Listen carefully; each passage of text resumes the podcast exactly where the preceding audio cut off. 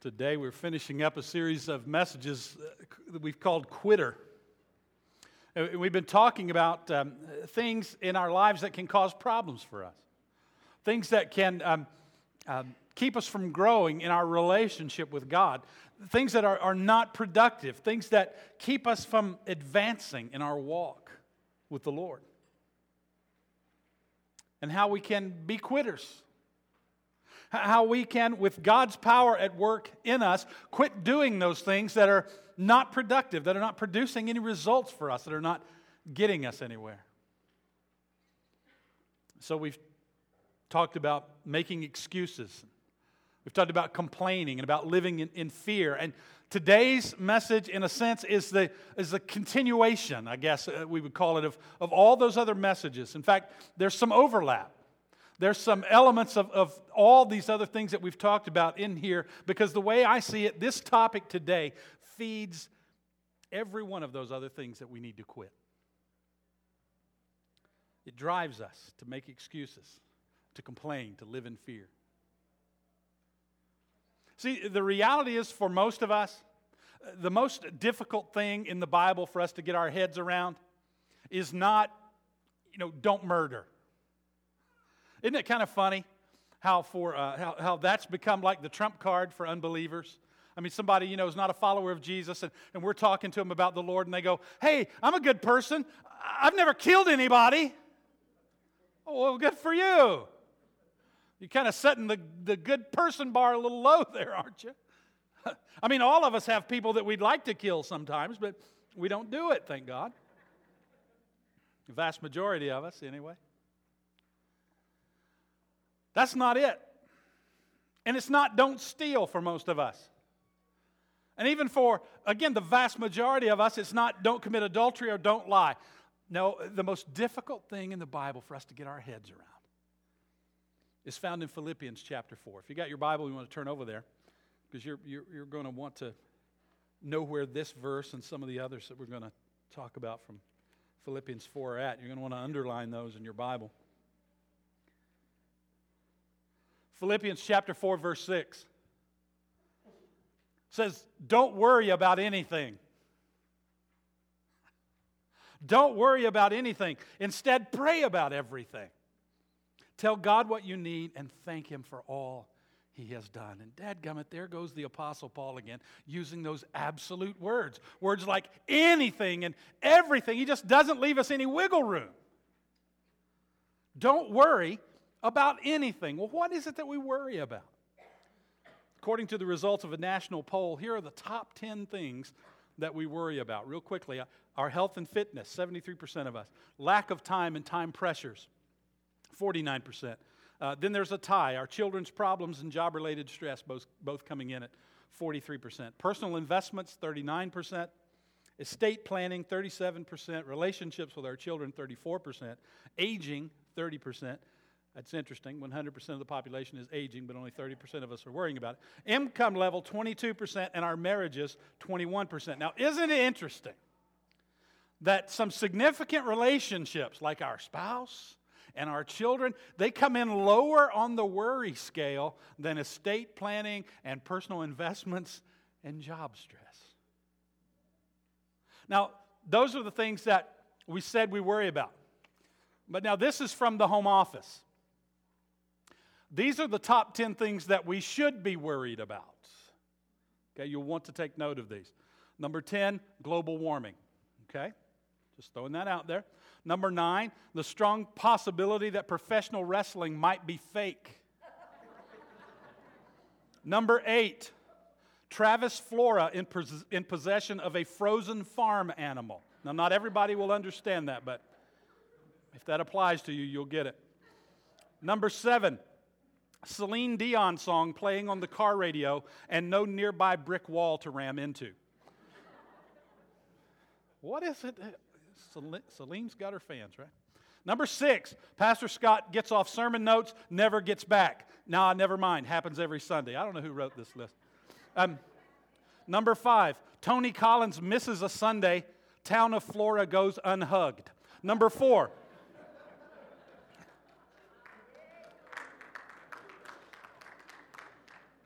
Number four, your son introduces new girlfriend. Mom and dad, gaga. Gaga, mom and dad. number, number three, Flora, Ronald P. shows up on your caller ID. Number two, number two, just look in their eyes. Them hogs is planning something. And number one, the number one thing we should be worried about next year's egg drop, one million eggs.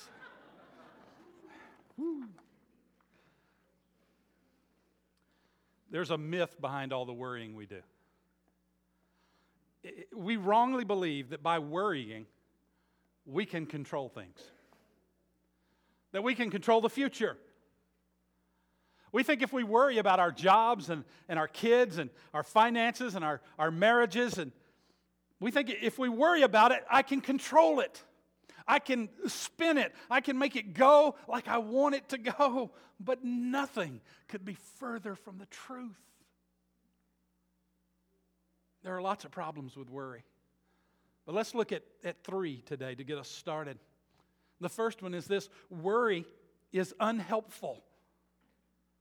Worry is unhelpful. It never accomplishes anything, it never solves anything. You have never in your life heard anyone say, I am so glad I worried about that.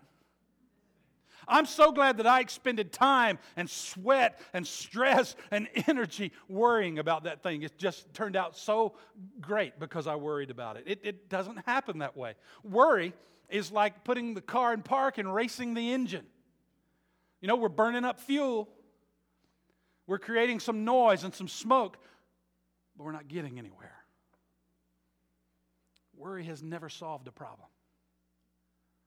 It's never solved a problem. It, worry can't change the past, it can't control the future. All it can do is make us miserable today. Worry is unhelpful, and worry is unreasonable. Worry amplifies our problems. It blows them all up out of proportion. It exaggerates them. It just, whatever it is that we're worrying about, and the more we fret over something, the bigger it gets, and it diverts our attention away from things that are much, much more important. It causes us to expend this emotional energy. Jesus said this in Matthew chapter 6. He said, I tell you not to worry about everyday life. Whether you have enough food and drink or enough clothes to wear, isn't life more than food and your body more than clothing? In other words, Jesus is saying, there are things in life much more important than what we are spending our time and spinning our wheels worrying about. You know, worry is like fog. Worry's like fog. When the fog rolls in, we can't see clearly. We can't see what's ahead. When the fog rolls in, we, the school goes on two hour delay because we want our kids to be safe, right? Accidents happen when the fog rolls in. But let me tell you, scientists have discovered that if you took the fog that covered a seven square city block, seven square city blocks, 100 feet deep, and condensed it down, it would only produce enough moisture to fill less than an eight ounce glass. That's how it works. That's what worry does. It, it expands to fill the existing space that we give it. It exaggerates, it amplifies problems all beyond proportion because worry is unreasonable. And worry is unhealthy. Our bodies are not made to worry. Have you ever heard anybody say, I'm worried sick? Guess what? They're right. 43% of adults suffer health effects due to worry and stress. 75% of all primary care physician visits are due to stress related problems.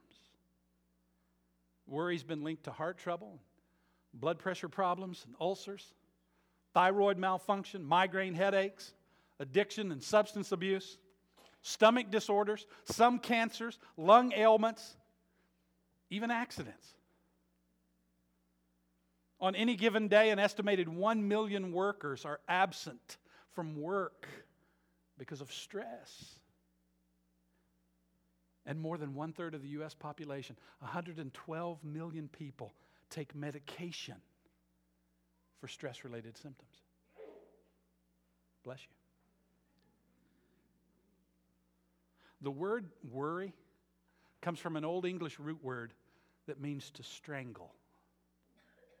It means to choke. And that's what worry does. It strangles the life out of us. It chokes the, the happiness right out of our lives. Did you know we're not born worrying? We have to learn to do that.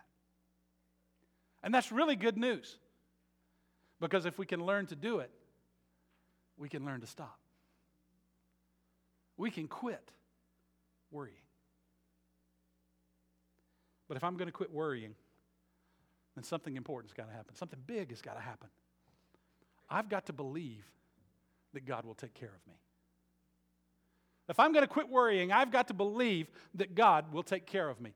Psalm 23, pretty familiar passage of Scripture. Even people that you know, don't go to church or don't know much about the Bible have heard it. You hear it a lot at funerals. Psalm 23, verse 1 says, The Lord is my shepherd. I have all that I need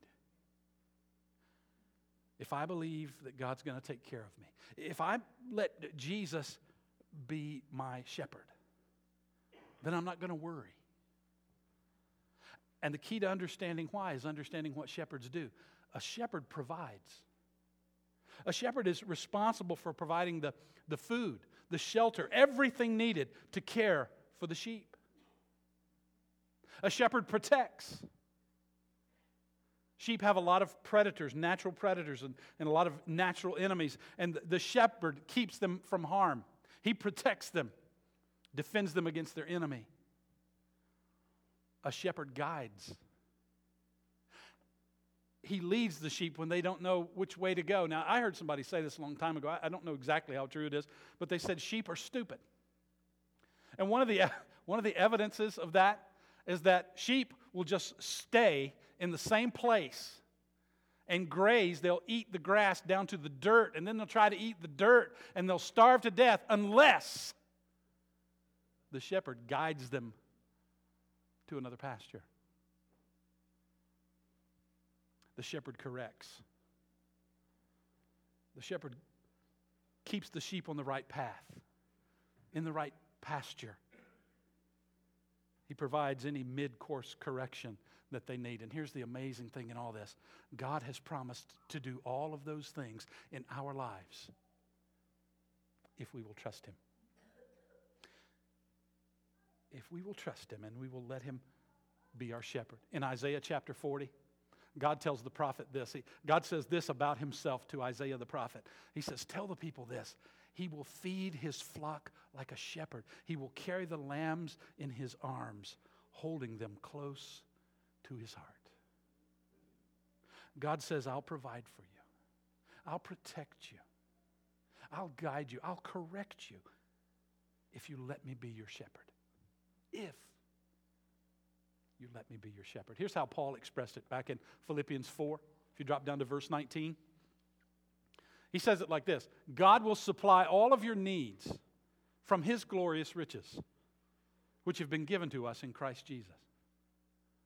God says, I will supply all your needs. It doesn't say, I might. It doesn't say, I'm going to think about it. It doesn't say, possibly, I'll take care of your needs. He says, I will. Do you know every time God makes a promise, he puts his character on the line? Because either it happens or he's a liar. And the Bible says there's only two things that God can't do. There's one that I, I can't remember, and the other one is, I didn't look it up.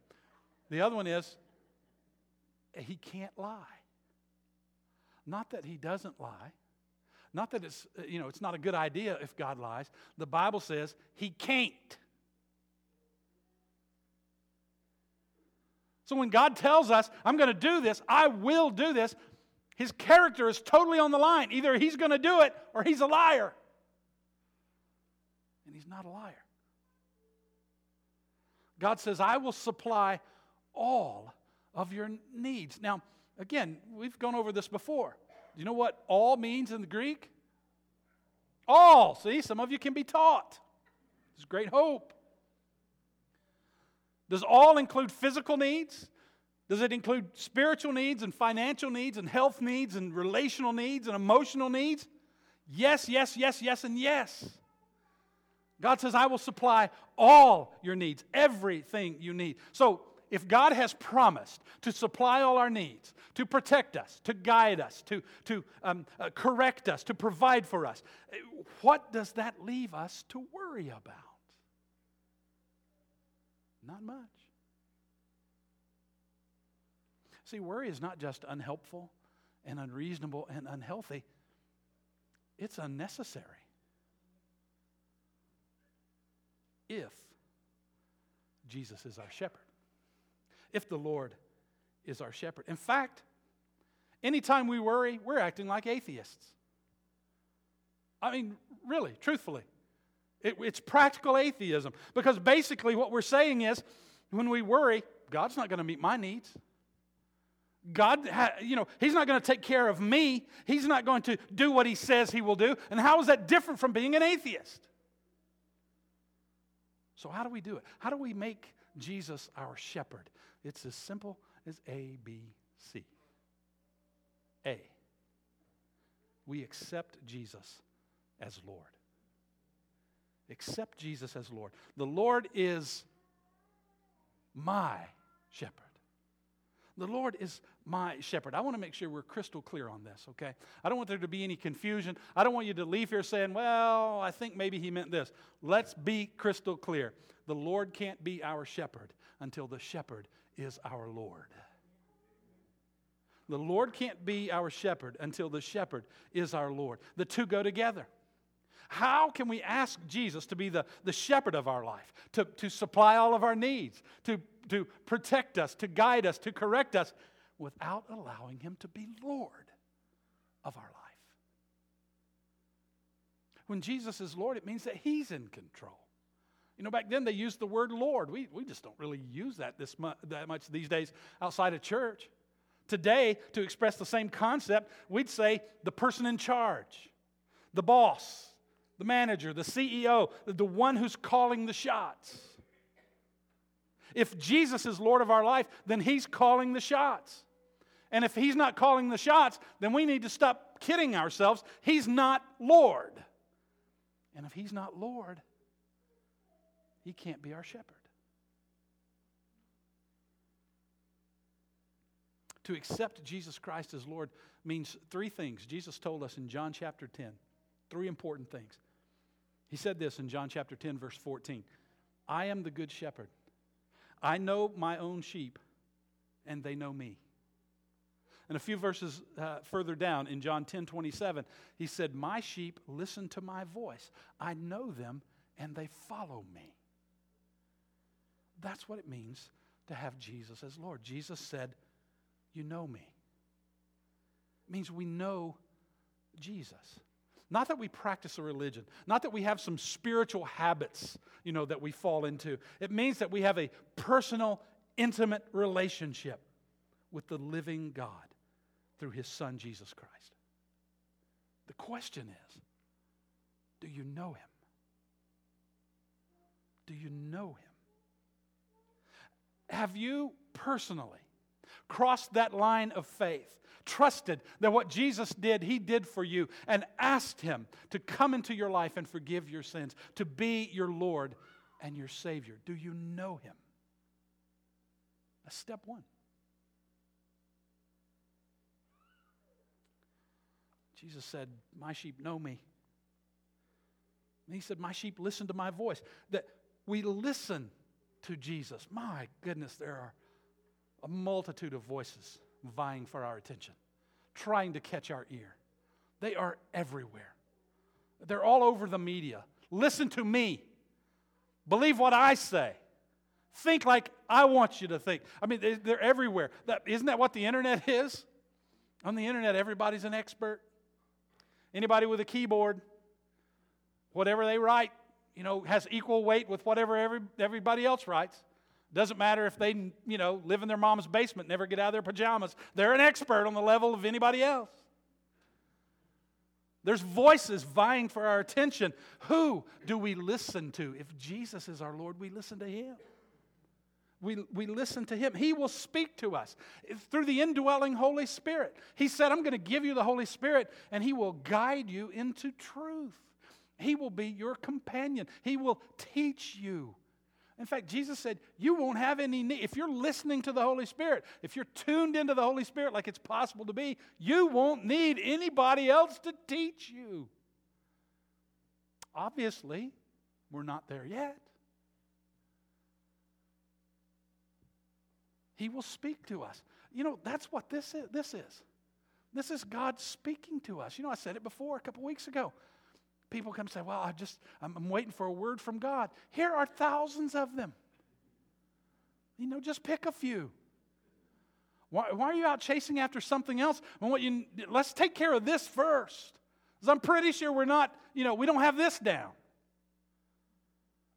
He will speak to us through, through His Holy Spirit, He'll speak to us through His Word. It's just that simple. If Jesus is the boss, we better make it a priority to listen to him. He said, My sheep hear my voice. And he said, My sheep follow me. They follow me. The bottom line is that at the decision points of our lives, in our marriages, in our families, our jobs, and our business, do we follow other people? Do we follow our own ideas? Or do we follow Jesus Christ?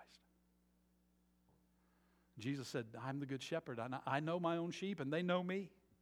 My sheep listen to my voice. I know them, and they follow me.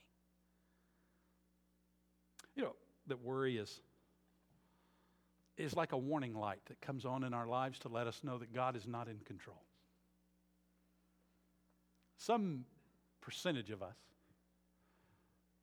driving, have been driving around ignoring the check engine light for a long time. Vicki and I had a friend in college that just took a piece of black tape and put it on the plastic over the warning light. And like if he couldn't see it, it wasn't there. But we we ignore the warning light. See, that's how God works. He gives us options. God doesn't force himself on any of us. He gives us some, some choices. We have options. We can either be in control of our life or we can let God be in control. And I'm going to tell you if we're trying to run things, we should worry. We should be shaking down to our shoes and socks if we're trying to run things. But if God is running things and Jesus is our Lord and Jesus is our shepherd, we don't have to worry. He provides, He protects. He guides, He corrects when we accept Jesus as Lord of our life. B. Begin praying about everything. Begin praying about everything. What if we just decided to start praying about all of that stuff we've been worrying about? Do you think some things would change in your life? If we begin to pray about the things that we worry about, we just take it to God and told Him about all these things we worry about, I bet our worry level is going to drop. Because prayer changes everything. Worry doesn't change anything. Worry is like being on a treadmill, not that treadmill that you're using as a clothes closet, all right?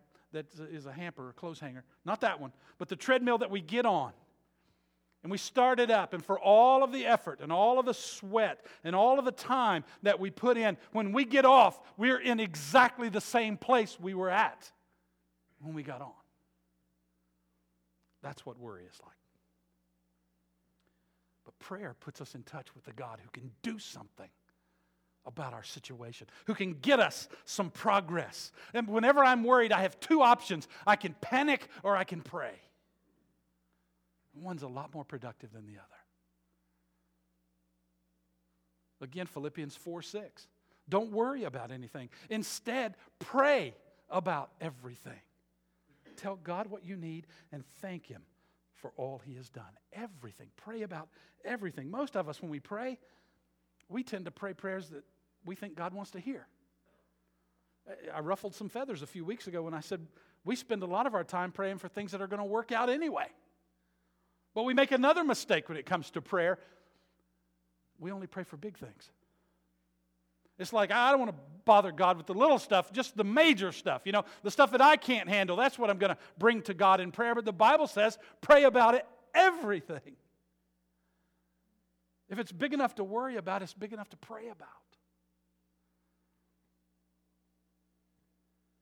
We've made reference to this verse the past few weeks, 1 Peter chapter 5 verse 7. The New Living Translation says, "Give your worries and cares to God, for he cares about you." Most other translations say, "Cast your cares. Cast your anxieties, cast your worries on God because he cares for you." Now let's talk about casting for a moment. And uh, I picked this up, and half the men in here made the Scooby Doo sound. Um, there's, there's a couple different kinds of casting. We, we're pretty good at casting. Watch yourselves. Oh, yeah. We're pretty good at casting. That's, that's casting, right? But what do we do? We say we all on that ball is written things like fear, anxiety, trouble, confusion. We cast it on the Lord, but then what do we do? Oh, yeah. No, I've, I've given that to God. You know, I've just cast my cares on the Lord. Yeah, but you're worrying just as much now as you did before. You're still fearful. You're still confused. You're still stressed. Because we don't really give it to Him. Oh, we cast it out there, but we reel it back in. You know what else we do? Sometimes we'll cast our. Uh, now, nobody was on the front row in the first service, but just giving the Lawsons fair warning over there. Sometimes we cast our cares to the wrong places, don't we? We'll cast them on a person or a relationship. Right? Surely they'll, they'll be able to help me. Surely they can get me relief. We'll cast our cares on the possibility of some kind of change. You know, if this circumstance changes, I'll be all right. Uh, if I can just hang in there for a few days, if I can get through this move, if I get that job, if I get that promotion, if I get through the holidays. But we have to reel that back in. Because no matter who they are, no matter what it is, it can't meet our needs. It can't give us the relief that we're looking for. The truth is, Casting is like throwing out the garbage. That's literally what it means. It's like we take all of our worries and all our concerns and we stuff them in a big old garbage bag and we throw it out on the curb. And the garbage truck comes along, picks it up, and it's G O N E gone. You know, in my neighborhood, I don't know, it may be different where you live. In my neighborhood, the garbage tr- truck only picks up, he never drops off. Once he takes it, it's gone. That's what it means to cast our cares on him. We can discard them. We can throw them away. We, to never see them again. Our anxieties, our worries, our fears, we can cast our stress on Jesus because he cares for us. Now, here's, here's what I'm saying let's let God be God. Let's just decide right here, right now, that we are going to resign as general manager of the universe. The world does not depend on or revolve around you or me. God is God. We're not. And as long as we're trying to be God in our life, we'll be filled with worry because we can't handle everything. Pray about everything. Uh, you know, here's something else that can bring relief from worry. It still involves prayer, but it involves enlisting other people to pray with you and to pray for you about the things that are going on in your life, to pray with us about everything. But the truth is, that won't happen unless we have real fellowship with other believers. See, too often, we act like we're the only ones that have experienced any problems that have experienced any pain. We're the only ones who've gone through a trial like this. And I'm telling you, that's wrong thinking that keeps us isolated and alone. if we'll open up, we'll find out that everybody has been through this. Everybody has struggled. Not, maybe not your specific struggle to the detail, but other people have experienced loss. Other people have experienced stress, job stress, financial stress, relationship stress, stress over their kids, stress over their health. If we just open up a little bit, we can get the help the, in the hope and the encouragement that we need. But it will not happen if we keep the walls up. It will not happen as long as we, we have this need to make everyone else think we've got it all together, that we never have any problems. Just be honest and finally just admit to one another, I struggle, I, I hurt, I messed up. I, I have messed up, I am messing up, I will mess up. Just be real. That's what church is for. That's what we're here for, to be a, a, healing place for hurting people. And you know, the truth is, if you're perfect and you've got it all together and you never struggle with anything, the exits are to the rear. Go home.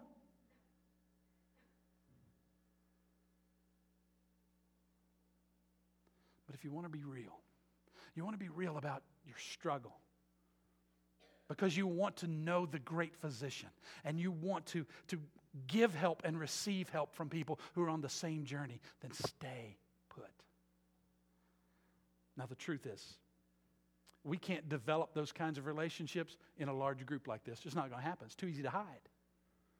See, you're maybe sitting in front or behind or, or next to people you don't even know. You don't even know their names. But you can't hide in a small group. That's why we have life groups. That's how those kinds of relationships are developed in life groups. And I just challenge you. We've got six more weeks of life groups left. Get involved in one. I promise you, nobody's going to bite you in a, in, in a small group. Uh, nobody's going to make you read anything or talk out loud if you don't want to. Life groups are full of people just like you. People who want to grow in their relationship with God and with each other. And I won't promise you that if you get involved in a life group, you'll never worry again. But I'm telling you, for the life of me, I don't understand how some people make it through this world without knowing that there's a, a small group, there's a handful of people who are praying for them, who are encouraging them and supporting them. I don't know. Pray about everything. And finally, there's, there's one more way that we can let Jesus be our shepherd. Let him lead us to victory over worry. See, consider one day at a time. Consider one day at a time. Matthew chapter 6, verse 34 says, So don't worry about tomorrow, for tomorrow will bring its own worries. Today's trouble is enough for today. You know, when we worry, it doesn't change a thing about yesterday. It doesn't control how tomorrow turns out. Again, it, it just makes us sick and miserable today. But the future looms out there, doesn't it? I mean, it's, it's huge, it's, a, it's unknown, it can be overwhelming. And I believe that's why God has broken it up into little bite sized segments. I mean, the reality is, we can only take the future in 24 hour increments. That's how it comes to us. Live one day at a time. We've been talking off and on about the Israelites, how they were being led by God out of captivity, out of their slavery to the land that He had promised them. And one of the things He did for them as He led them through the wilderness is He provided food for them. They called it manna. And, he, and, and God gave them some instructions about the manna. He said, just gather enough for one day. Just gather enough for one day. Don't try to take extra.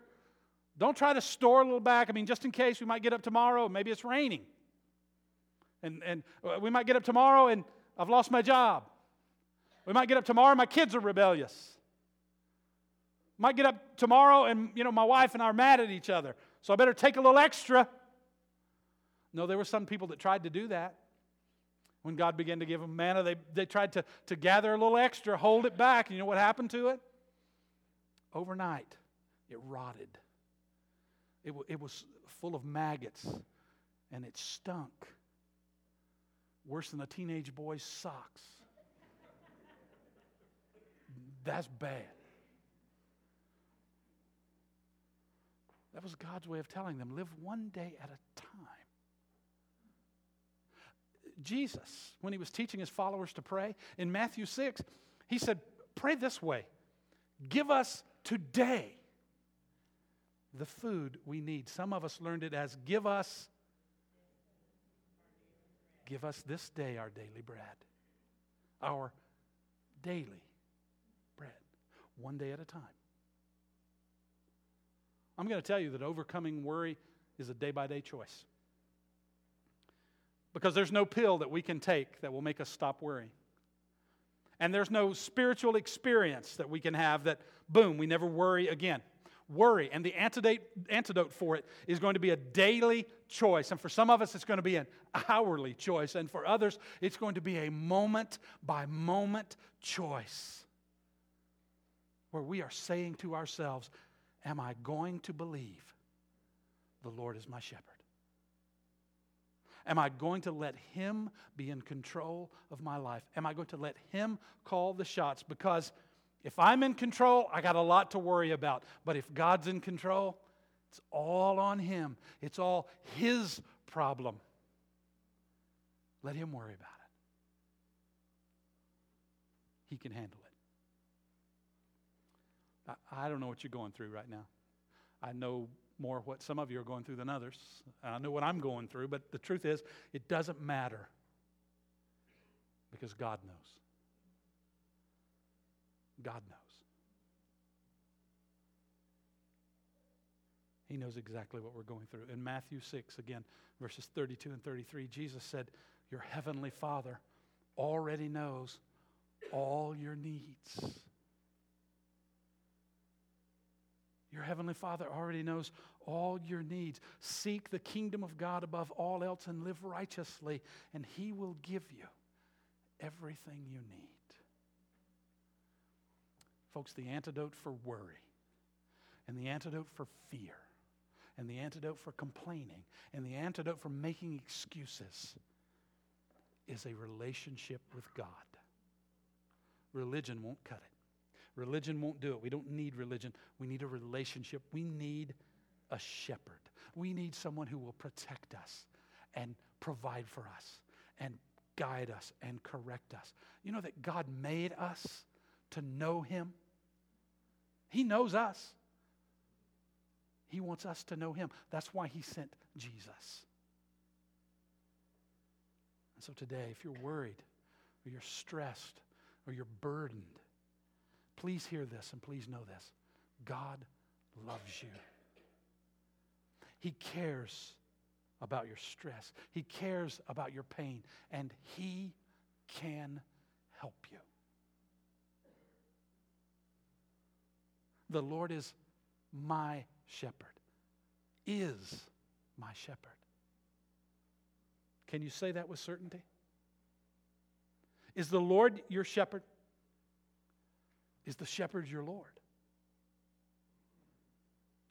When we can say that and mean it, we're going to stop worrying. You don't have to carry your burden for one more second because you can be a quitter. You can quit worrying. Bow your heads, please. Close your eyes.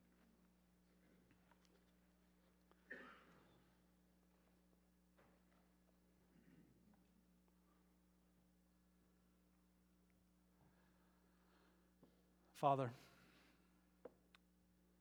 right now we fess up